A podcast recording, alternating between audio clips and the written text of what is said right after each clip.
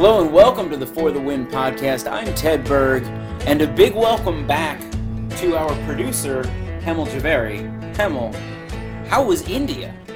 It was so good. It's great to be back, and thanks for having me on again. I missed our chats. Yeah, you know, Luke filled in, and he was adequate. Yeah, I well, I mean, you know, British colonialism and all that. Luke is great, and nothing against Luke. What did you guys even talk about? Luke was great. We talked about a lot of things. We talked about the state of Florida. We talked about some golf stuff. We talked about his excitement over the Floyd Mayweather, Conor McGregor fight. I mean, we talked about a lot. The sports world moved on in your absence, you know, but we miss you on the podcast. That's good. And yeah, I'm kidding. I love Luke, and I'm glad that he was able to fill in. He did a good job. I will begrudgingly admit it was nice talking to him. But let's be clear, he was filling in. It wasn't like he was taken over. Yeah. Go through the archive and listen. I made it abundantly clear. He even noted that I clearly felt the need to note that he was filling in. So no worries there. We've got limited time because the people at home should know that you are working on a personal hotspot right now, which means we are dependent on your phone battery for the length of this podcast. But we do have a bunch of questions to answer. It'll be like a challenge for us to see how fast we can do this, since we tend to like to ramble a bit. In your absence, we did a couple of like 35 to 40 minute podcasts, I promise. Okay, good. And we'll probably target shorter for this, depending on your phone life. If you're running out, just let us all know. And let the listeners at home know that you're out of batteries and we got to wrap up. We are very high tech here. So I am in Florida. You are back on domestic soil, and I am in a weird little pocket of the United States that's almost its own country. It's not quite as remote as India, but I am in the state of Florida at spring training, and so we got a bunch of spring training related questions, which I feel like you'll be able to chime in with. But I actually wanted to start with one from a week ago that I forgot to answer. And I feel like you are someone with a much better fashion sense than me, as we've discussed at length. And this came I love talking about clothes with you, so yes, let's do this. Well, this one came from my friend Daly. It's not his first name, but he, via Twitter, he is at Dos Naysayer, for he says nay.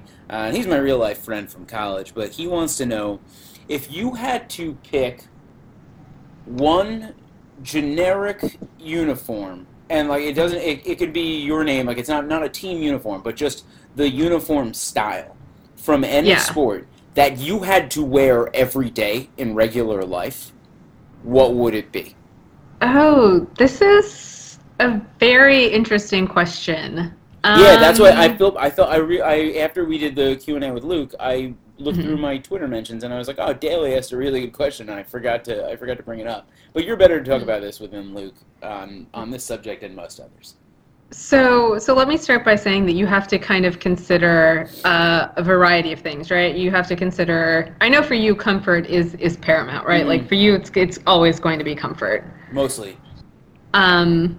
I will say, I haven't decided yet, but running through the options, you want something that's going to be comfortable yet flattering, and flattering is a huge thing for me.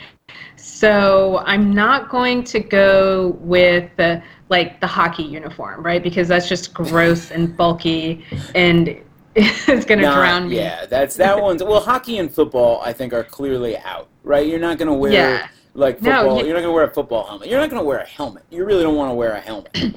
No, you know what I think? I think I'm going to have to go with a gymnastics leotard because it's going to be comfortable but flattering and in a weird way keep me warm. Like, I'm also not going to go with like NBA shorts and like a tank top. Like, I'm going to look ridiculous if I decide to wear that every single day. It's funny. I just want to it's funny that you can call a gymnastics leotard flattering. Because for me, that would not be something I would say would be flattering for me to wear. I mean, I'm gonna just go ahead and say it. I think I'm gonna look pretty good in that. I'm not even trying to be I'm not even trying to be modest, but you're like, yeah, gymnastics leotard. I'm not going to look as great as Simone Biles in it, obviously, but I think I could pull it off. I think you could pull it off way better than I can. I would say that. I would not feel comfortable. I understand like that it probably is comfortable. I don't think I would feel comfortable like walking around outside in gymnastics leotard. I would feel extremely uncomfortable. I'm not like a deeply insecure. I'm not like deeply insecure or self-conscious, but one way for me to become those things would be if you forced me to walk around in a leotard. I think it's a little weird. I will guarantee you I think it's a little weird, and I might feel like a little odd coming into the office just like, you know, showing so much of my butt, but otherwise I think I'm okay. Right. I see. I can't show, I'm just not willing to show any part of my butt to the office. So I guess like, so and that's the, so the, what is it for you? The choice for me, and I almost feel like it's probably, I mean, if we're not just using major sports, and I'm sure you can, I mean, if you're saying like, darts, then that doesn't count because you can just wear whatever. So I think in the spirit of the question has to be a uniform. I almost feel like it's probably soccer for me just because it's like a pretty regular shirt and shorts. I would be fine with that. I'd even be fine with like the high socks and shin guards because I trip on things all the time. You know, sometimes I'm walking around talking on my cell phone, not looking, and I just run right into stuff. I could use a shin guard in regular life, whereas like I think a baseball uniform is probably a little bit more, probably similar in terms of comfort. Baseball pants, not my best look. Like I do play baseball, so I wear baseball pants sometimes. I don't think that's like the most flattering thing for me. I could see, I mean, you'd look ridiculous wearing a basketball uniform every day, right? But like I feel like in terms of like I would rather rep basketball, I think, than soccer. So people would just be like, hey, maybe that guy, he doesn't look like he's good at basketball. Maybe that guy is, like, quietly awesome at basketball and he's just coming out of some sort of league game. I don't know. And, you know, maybe people would assume that about me. And that would be probably the best representation of all time of my actual basketball skills because they are horrible. I would say that I guess my second choice would have been a baseball uniform since even if it's not totally flattering, at least it's like modest and covers everything.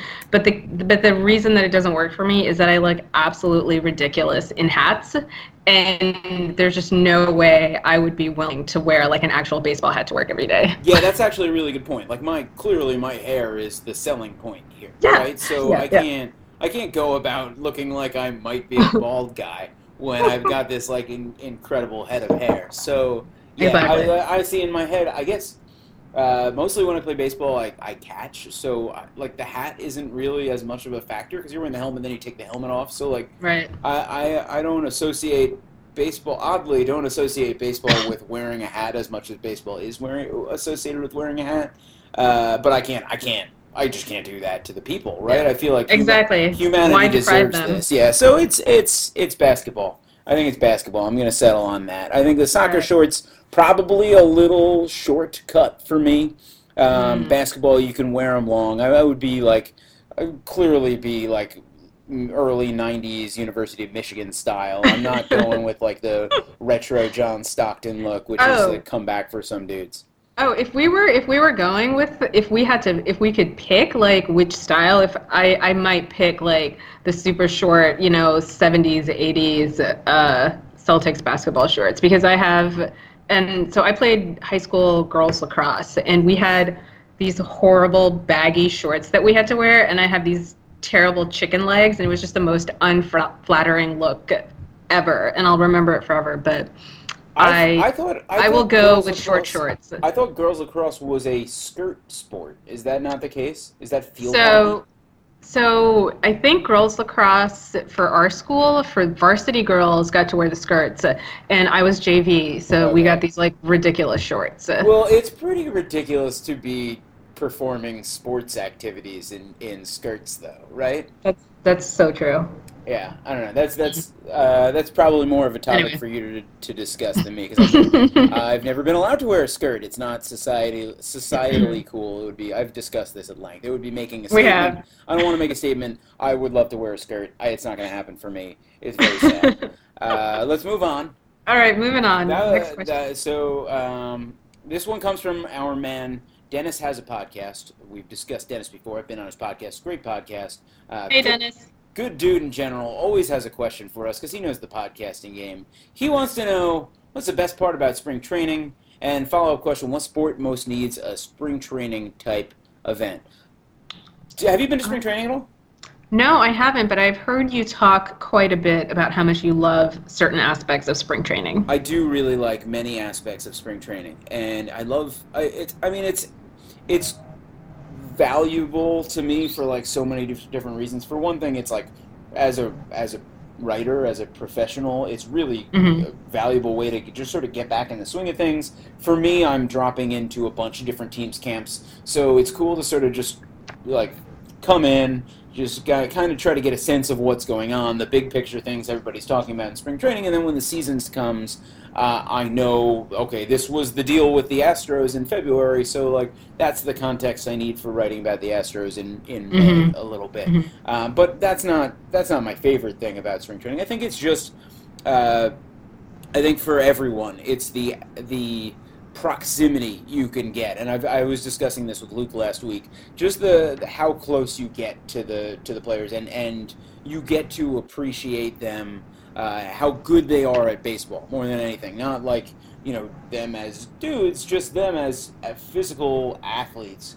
Seeing how hard they throw and how, and you can hear the bat, like the bat speed on some of these guys. It's just incredible, and you can do it from so much closer in spring training than you ever get to do as a fan, right? Like and it's like concentrated. Batting practice is it's not a game; it doesn't count. But you never get to see Jose Reyes take 15 straight swings like you might when watching him batting practice. And in spring training, you can do that. And I say Reyes just because he was the most recent guy I watched. You do that from 15 feet away in spring training, so that's cool. There's a lot to like. I think more than anything, though, it's probably just the timing of it for me. It's just like after the winter, like here comes baseball season, and you get like if you come down here every year, you're like, oh my God, there's grass and it's sunny and there's guys doing baseball stuff, and I always. This is extremely nerdy, and I can't believe I'm admitting this. I actually travel to spring training with a baseball bat and batting gloves because being at spring training just makes me want to go to the batting cage and hit. So, like, tomorrow at some point I will probably, I'm driving to Tampa, I will Google and find a batting cage on the road and stop and take some swings. I will say I saw... for those of you that don't know, Ted did a Facebook Live today from spring training, and through that Facebook Live, the grass looked impossibly green, and the sky was just like a perfect blue. It looked, it looked very picturesque, especially with the Mets, milling around doing batting practice. It was very idyllic. It was a gorgeous day in Florida. It was gorgeous 80 day. 80 degrees, no humidity, which is rare down here. It was perfect. It was really nice to be out and about, and when you're working, it's a little bit different because you wind up spending a lot of time indoors and actually doing the work that you're sent there to do. If I had my druthers, I think I would just be walking around looking at baseball stuff. But it's nice. I actually enjoy the Facebook Live for that reason because it gets me out to go watch the actual spring training part of spring training, which is fun. Which is awesome. Well, I was going to say that what's interesting is that hockey actually has open practices, and it's almost like spring training every day because you can. It's a different way to see the teams. Like you can see Alex Ovechkin just fire off one-timers to see how hard he can hit the puck. And if hockey fans should always take the opportunity to go watch an open practice because those are super super fun. Yeah, that sounds cool. I don't know I don't know enough about. I know NFL has training camps. I've been to NFL training camp. The Jets used to practice like 10 minutes from where I grew up, so I've been there a bunch of times. It's cool. I don't know. I don't know that I might appreciate it differently now in adulthood. At that age, I was mostly just like gawking at the size of NFL guys, and I was like, hanging on to my slim NFL hopes, because I was 13 years old, and I was like, I don't know if I'll ever be that big. And turns out I wasn't. It wasn't going to happen for me. Not for you. So I don't know. It's hard to think of what sport needs a spring training type event, because I think the spring aspect of it is so important, and baseball is the only one where the season lines up like that. Yeah, I think that's probably key. Yeah, I don't know. Hockey has open practices. I don't know, like NBA, there's training camps. You can always go to D League games if you're really curious. So I would say that spring training is pretty specific to baseball. Right, and in hockey, they don't all go someplace else, right? Because you can just practice at your own arena if you want. Yeah, they always just practice, at their own arenas. Yeah. So for being the summertime sport, baseball kind of needs the warm weather, and so spring training needs to happen someplace other, and that makes it fun too. It's a little bit festive. It's like a vacation. And if you go down there as a fan, it could be a vacation. You can go to the beach. You can go check out Disney World if you want, and then you can go watch your favorite team play baseball and practice. And it's not quite the regular season. It's different, but it's a fun atmosphere. I can't say enough. I keep talking about it. Let's move on. This is a good one. This is for you. This is way better for you than for me, and I wanted to get into this anyway. It's from Amit Badlani, who is a friend of mine, a guy I used to work with. He wants to know, for both of you, your favorite Indian food, and for Ted, which is funny that he doesn't ask you this, for Ted, what level of spicy can you handle?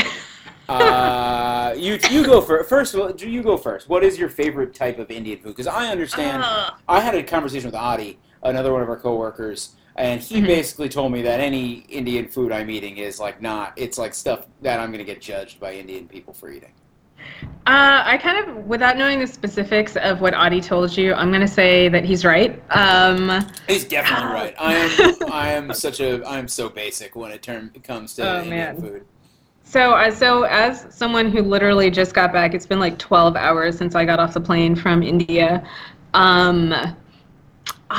This is a difficult question because there's so much different Indian food, and Adi is right in the sense that the food that Indian people tend to eat. There's like a billion people there, and very disparate regions. That part I know.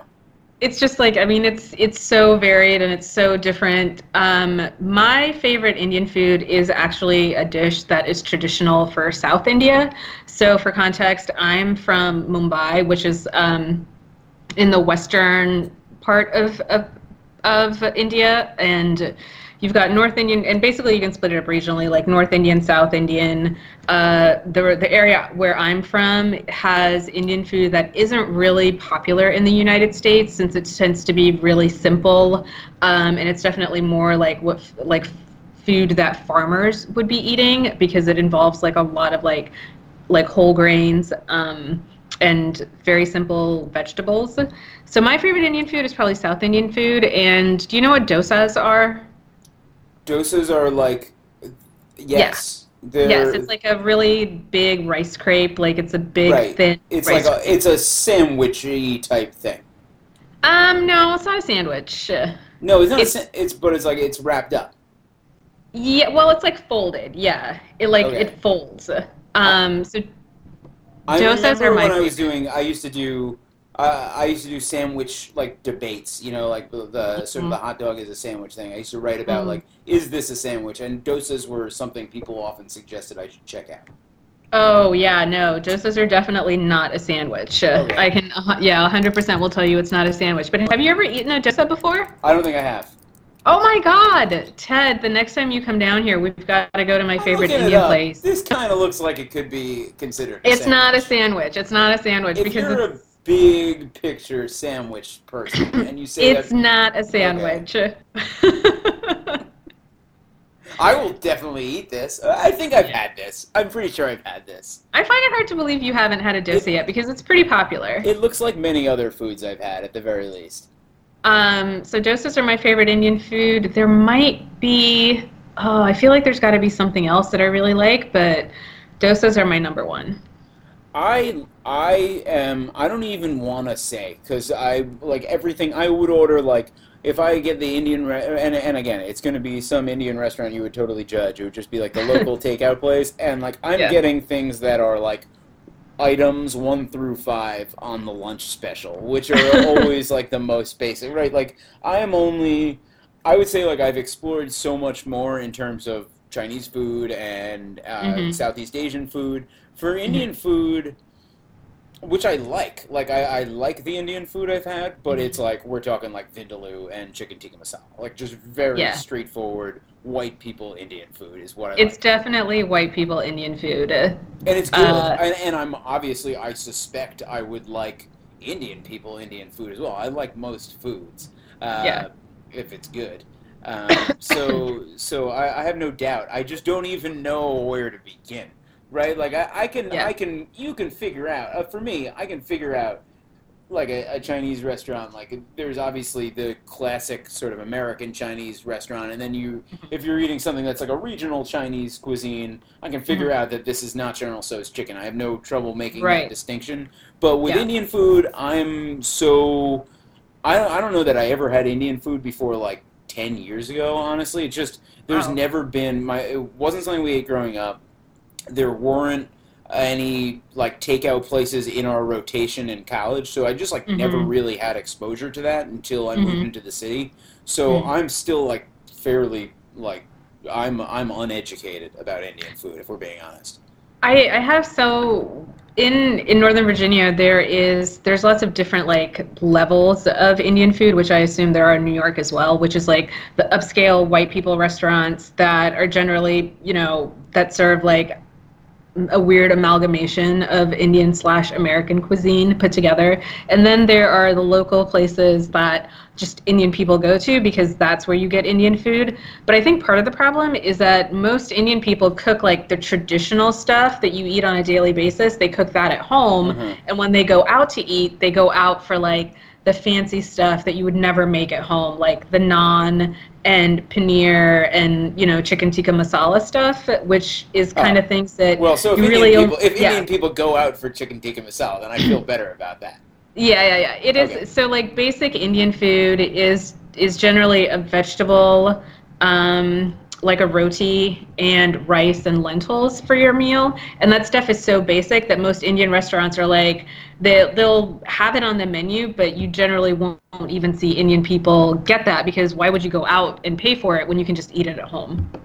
Right, that makes sense. As for the spicy aspect of it, I think that by, and I don't mean this in like a racial way, I think by white guy standards, I have like a very high tolerance for spice. I know this because when I go out to, because like especially Thai restaurants, they like will be like, how spicy? And they look at you, and they look at me like skeptically, and I'll be like, spicy, go for it. And sometimes I feel like it's almost like a challenge. Like then they're like, okay, this guy says he thinks he likes spicy food. Let's see what we can do. And I've had food where it's like, well, this is delicious, but maybe it's slightly too spicy for me. But I've almost never like had to turn anything away for being too spicy. Right. I can think of one experience. I went to a buffalo wing place out actually in Reston, not far from you. And I don't remember the name of the place, but it was someplace we read about in college. And I had a roommate that I was extremely competitive with, and there was a buffalo wing on the menu that was like, if you eat 6, you get your name on the wall, you have to sign a waiver to even order them, and you know, the spiciest one in the world or whatever, like a food challenge before Man vs. Food was even really a thing. And so obviously my roommate and I sat down and we were both like, I'll take 6, and he said, I'll take 6, and the waiter was like, don't do that, you're not going to eat 6. He was like, I'll tell you what, like, you guys, I'll bring you guys an order of 6 to split. If you eat the first 6, the second 6 are on me. And so we got the plate of wings, and we each took one bite and could not eat anything else for the rest of the day, and wound up, he had a minivan, and we wound up with his girlfriend driving us back to our house while we were both shivering on the bench sheets of the minivan, because it was... Are you serious? Yeah, it was way too spicy. I mean, I was like, obviously, it was way too spicy. You had to sign a waiver. It was too spicy. Yeah, if it's something's dangerously spicy, it's no good. But up to that point, I'm good with it. So I will say, in a little bit of a reverse, I think that my tolerance for spicy is very high for American white people standards, because I generally will add hot sauce to anything that I order, and I tell if I'm going to a Thai restaurant or an Indian place, I'm like, can you make it spicy? I'll generally add hot sauce to it. But as far as spicy level for Indian people, I'm definitely like mid-range. In India, we went to my cousin's husband's like in-laws house for dinner, and they made like this really great meal for us, and they had this like garlic chutney to mix with the food, and I was like, oh, it's garlic chutney, it won't be that bad. I mixed it with the rice, and that's probably like I could not get through the rice, that it was so spicy. And everybody else, so good to me. I know, and everybody else at the table was just like plowing through it. So I was like, okay, this is definitely a little weak. I remember being in Southeast Asia, we had a ton of trouble convincing people that I wanted spicy food. Like, it was, I mean, obviously the language barrier was the big one, right? If I spoke Thai, I think it would have been a lot easier to just tell them, like, please make it spicy. But I think that especially British people and Australian people are just typically not as into spicy food as Americans. So I agree. It was, I think they were assuming Britishness, or especially Australians. There's a ton of Australian people traveling throughout Southeast Asia. And so people sort of default to assuming, like, here comes a white guy, he doesn't want spicy food. And it was it came to, like, finding the hot sauce and pointing at it and then, like, gesturing that you wanted it. Because first we were trying thumbs up, but then, like, the people didn't really see, like, why would they have thumbs up? That's an American. That's gesture, true, yeah. Right? Like, there's so many different things. Yeah, so, like, me being, like, idiot, ignorant American, I'm like, thumbs up, why don't you get thumbs up? But they don't get thumbs up, so you had to, like, mimic spreading it on the bread to convince them to give me the hot sauce. I think that's pretty funny. So one thing I should clarify is that I actually don't like Indian food. Like, aside from dosas, well, that's a strange turn. And well, I don't want people to come away with the impression that I'm a huge fan of Indian food. Dosas are basically the only thing I will go out for as far as Indian food is concerned. Because what do you eat in India? Well, we had Indian food in India, but I don't have a choice when I'm there. Like, I've just got to eat what's put in front of me. And it's good, but it's like every single day of my life I've had to consume some type of Indian food. And I can tell you that I need a break from it. So I would never, ever go out for Indian food because it's all we ever eat. I mean, that makes sense. My wife and I are both Italian, and we both grew up with Italian food. We never, I would never, it's just not even on my right. And I know, like, Italian food is sort of like the standard for a lot of people for going out, and it's never even on my radar. Like, I'll get pizza, obviously, but going out for, like, pasta or whatever, it's just, well, I know how to make sauce, and I know how to make pasta. Like, I could just do this at home. So, yeah, it's the same way. It's the same way, so I don't want anyone out here thinking that I'm a big advocate of going out for Indian food. I will 100% invite you to my house to eat Indian food, but I'll never go out for it. I will come to your house and eat Indian food. That sounds good. You really should. That'll be one of our podcasts. It will. I won't cook it, though. I'll have my sister make it because she's a much better cook. You've mentioned, and it will push my boundaries in all sorts of ways because, like, a meal without meat is almost unfathomable for me. So, and I'll tell her not to go easy on the spices. Ted likes it spicy. She doesn't have to. Yeah, we can see what she can do. You know, like it maybe break me. You never know. You never know. All right. Next question. We have this again. This is from @Citar, Michael Donato, another guy I've met in real life. Good dude, meth fan. He wants to know, what's the most mundane or useless set of facts you've memorized?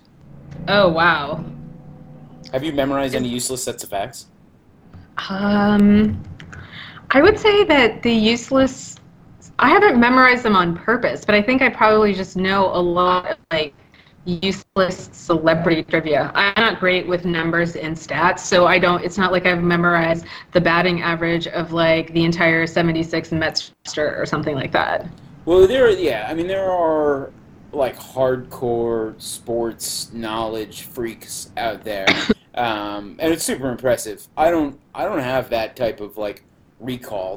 I've met people who they could be like, well, this game, and I've met actually ex-players who can do it, where they're like, they can remember a game from, like, 1979, and, like, the third pitch this guy threw me was a slider just off the plate, and then he came back in with the it's like, how do you remember any of this stuff? I don't even know what I ate for breakfast. Patrick Kane it's weird because Patrick Kane, who plays for the Blackhawks, and you wouldn't think is that kind of a player, but has a crazy memory and just like memorizes all of his own stats and like his teammates' stats. It's insane. That's cool. I would say pretty confidently I have a really broad knowledge base, and I do well like when I was in the Jeopardy contestant pool for a while, and I certainly do well when I'm at home watching Jeopardy. Like I can figure out trivia pretty well. I'm good at bar trivia. When I was in the Jeopardy contestant pool, and they never actually called me, and ultimately I'm kind of glad about it because I feel like I have more to learn before I want to go on Jeopardy. One of the things I studied and for a while knew was the succession of the British throne. Because oh my God! I was going to say the same thing! Well, but so do you know it?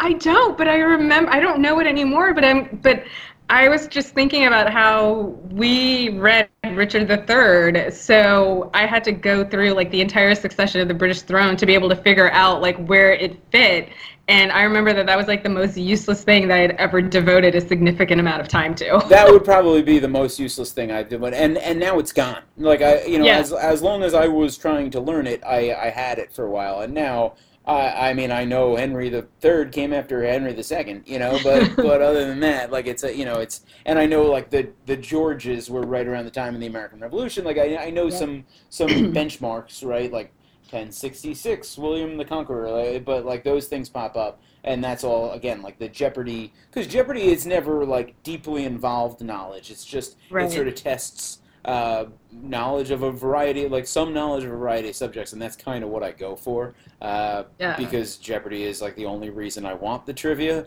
and also because it's good for like when you run into someone who's like, oh, I'm an expert on the British throne. You could be like, oh, really? Well, 1066, tell me about the Battle of Hastings, and like that's the one thing I know, but then it seems like I'm interested in what they have to say.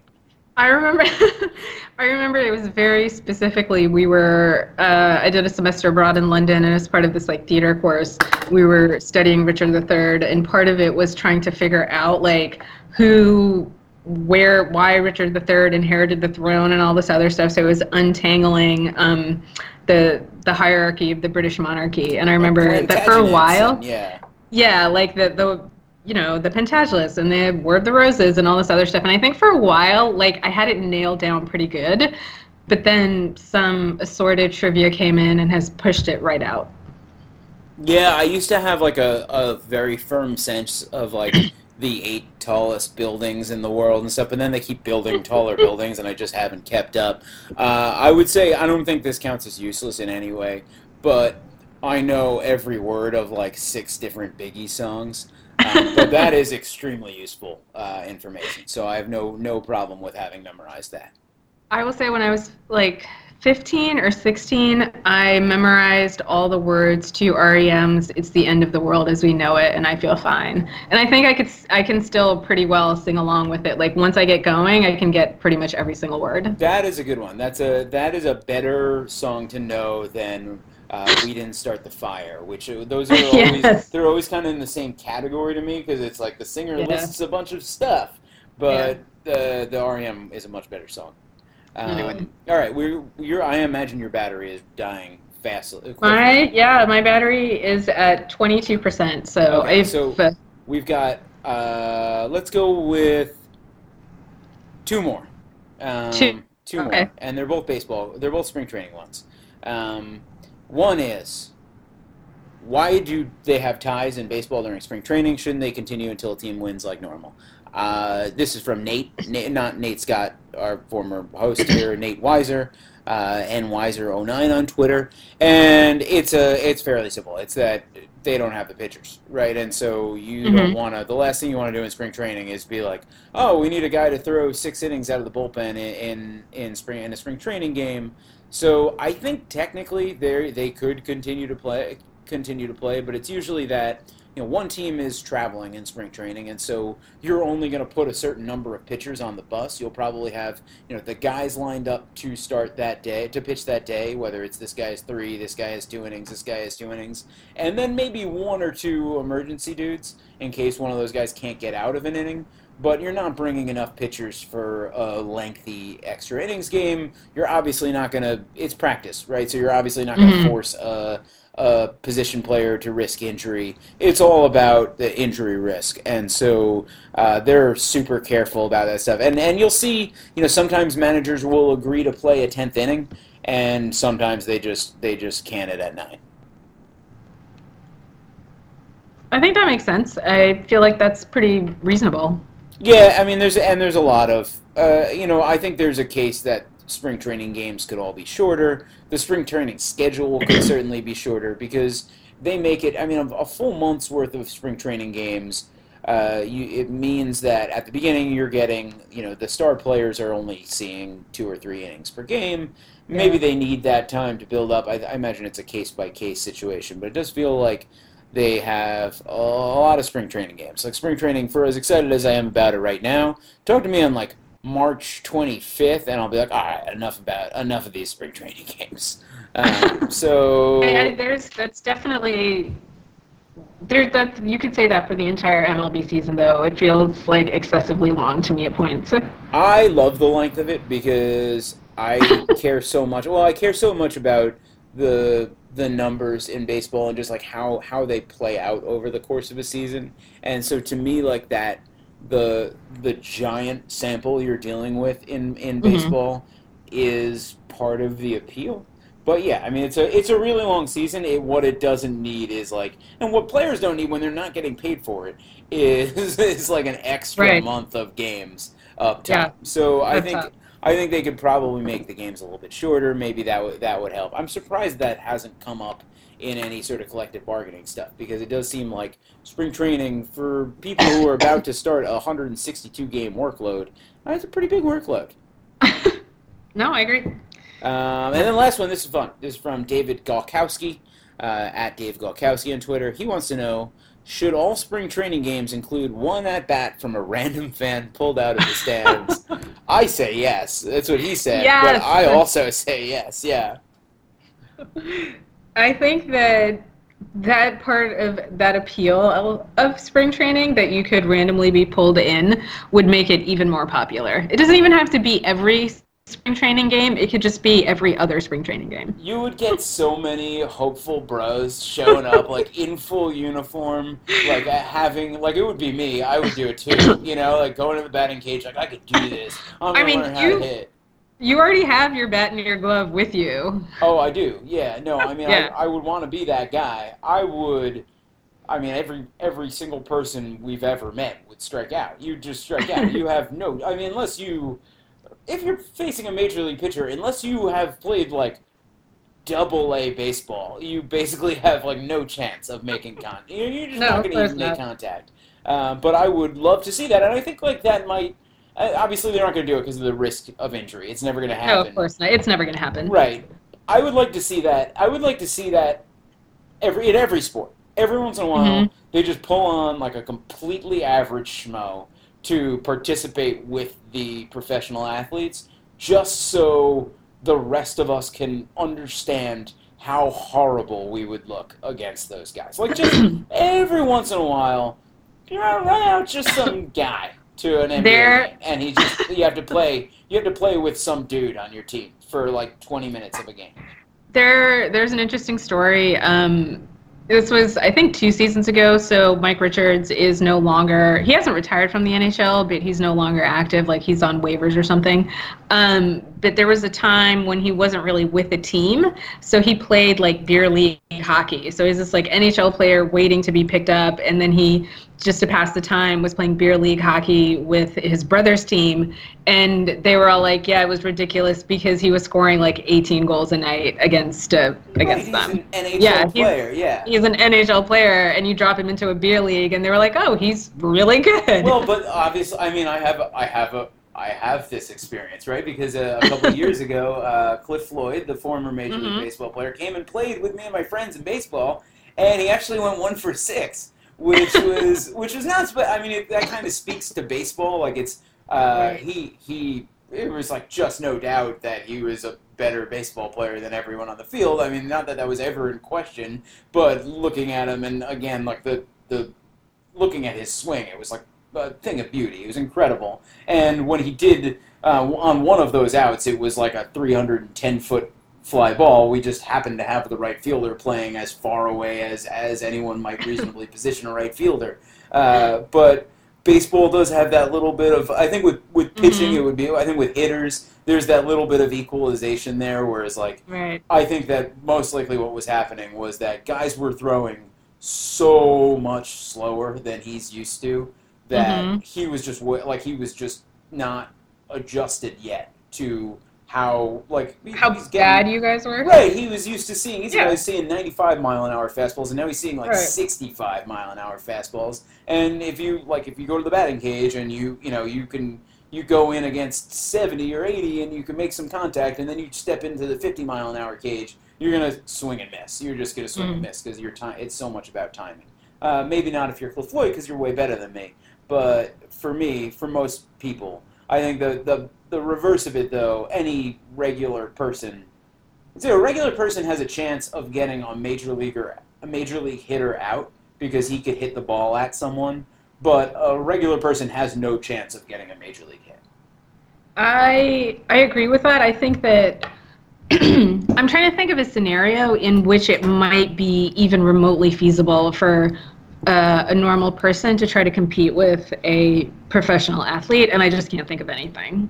There's no sport where unless it was basketball and you kind of got really lucky with being able to just like shoot three-pointers or free throws. I feel like they would block every shot, right? Like against an NBA average, especially if you're an average height. Right, like even if you're an incredible shooting 5'9" guy, you've got like some 6'4" guard guarding you. He's just gonna block every shot. Like you're not gonna. I mean, I don't know. I'm so bad at so many sports that maybe I'm a bad example. And like, I think there's a case. I think people would say in baseball, like, okay, well, if you just stand there, if you got 600 at bats, then maybe eventually you'd get a hit because the ball would find your bat. And then find a hole in the defense because baseball is so random like that. But maybe volleyball. I don't know. I don't know enough about volleyball. Like, I mean, I know that like Misty May Trainer and Kerry Walsh are going to beat me at volleyball. They're the only volleyball people I know. Bowling is a good one, right? Because if you are just a guy having the best day of your life, I mean, there are serious bowlers, but. There are like amateurs who bowl 300 games, and that's, so you can be perfect. But that's not. It doesn't feel like direct competition, right? Like so no one's guarding you in bowling. If there was like someone playing defense in bowling, and he was a professional, like blocking your shot, it would be a lot harder. Yeah. I think that's a great new sport we just invented, Ted. I love it. Full contact bowling. I can handle that sport. I can handle it. All right. I can't believe you still have batteries. So we got to go. You can check us out on Stitcher, on SoundCloud. We've had a little bit of a technical issue with our iTunes feed recently. We're getting it figured out. Hemel is back, and she is on it. So subscribe on iTunes, rate us, review us there. Plenty of podcasts to come sometime soon. Hemel, it is great to have you back, and welcome back to the United States. Happy to be back. Have a good day. See ya.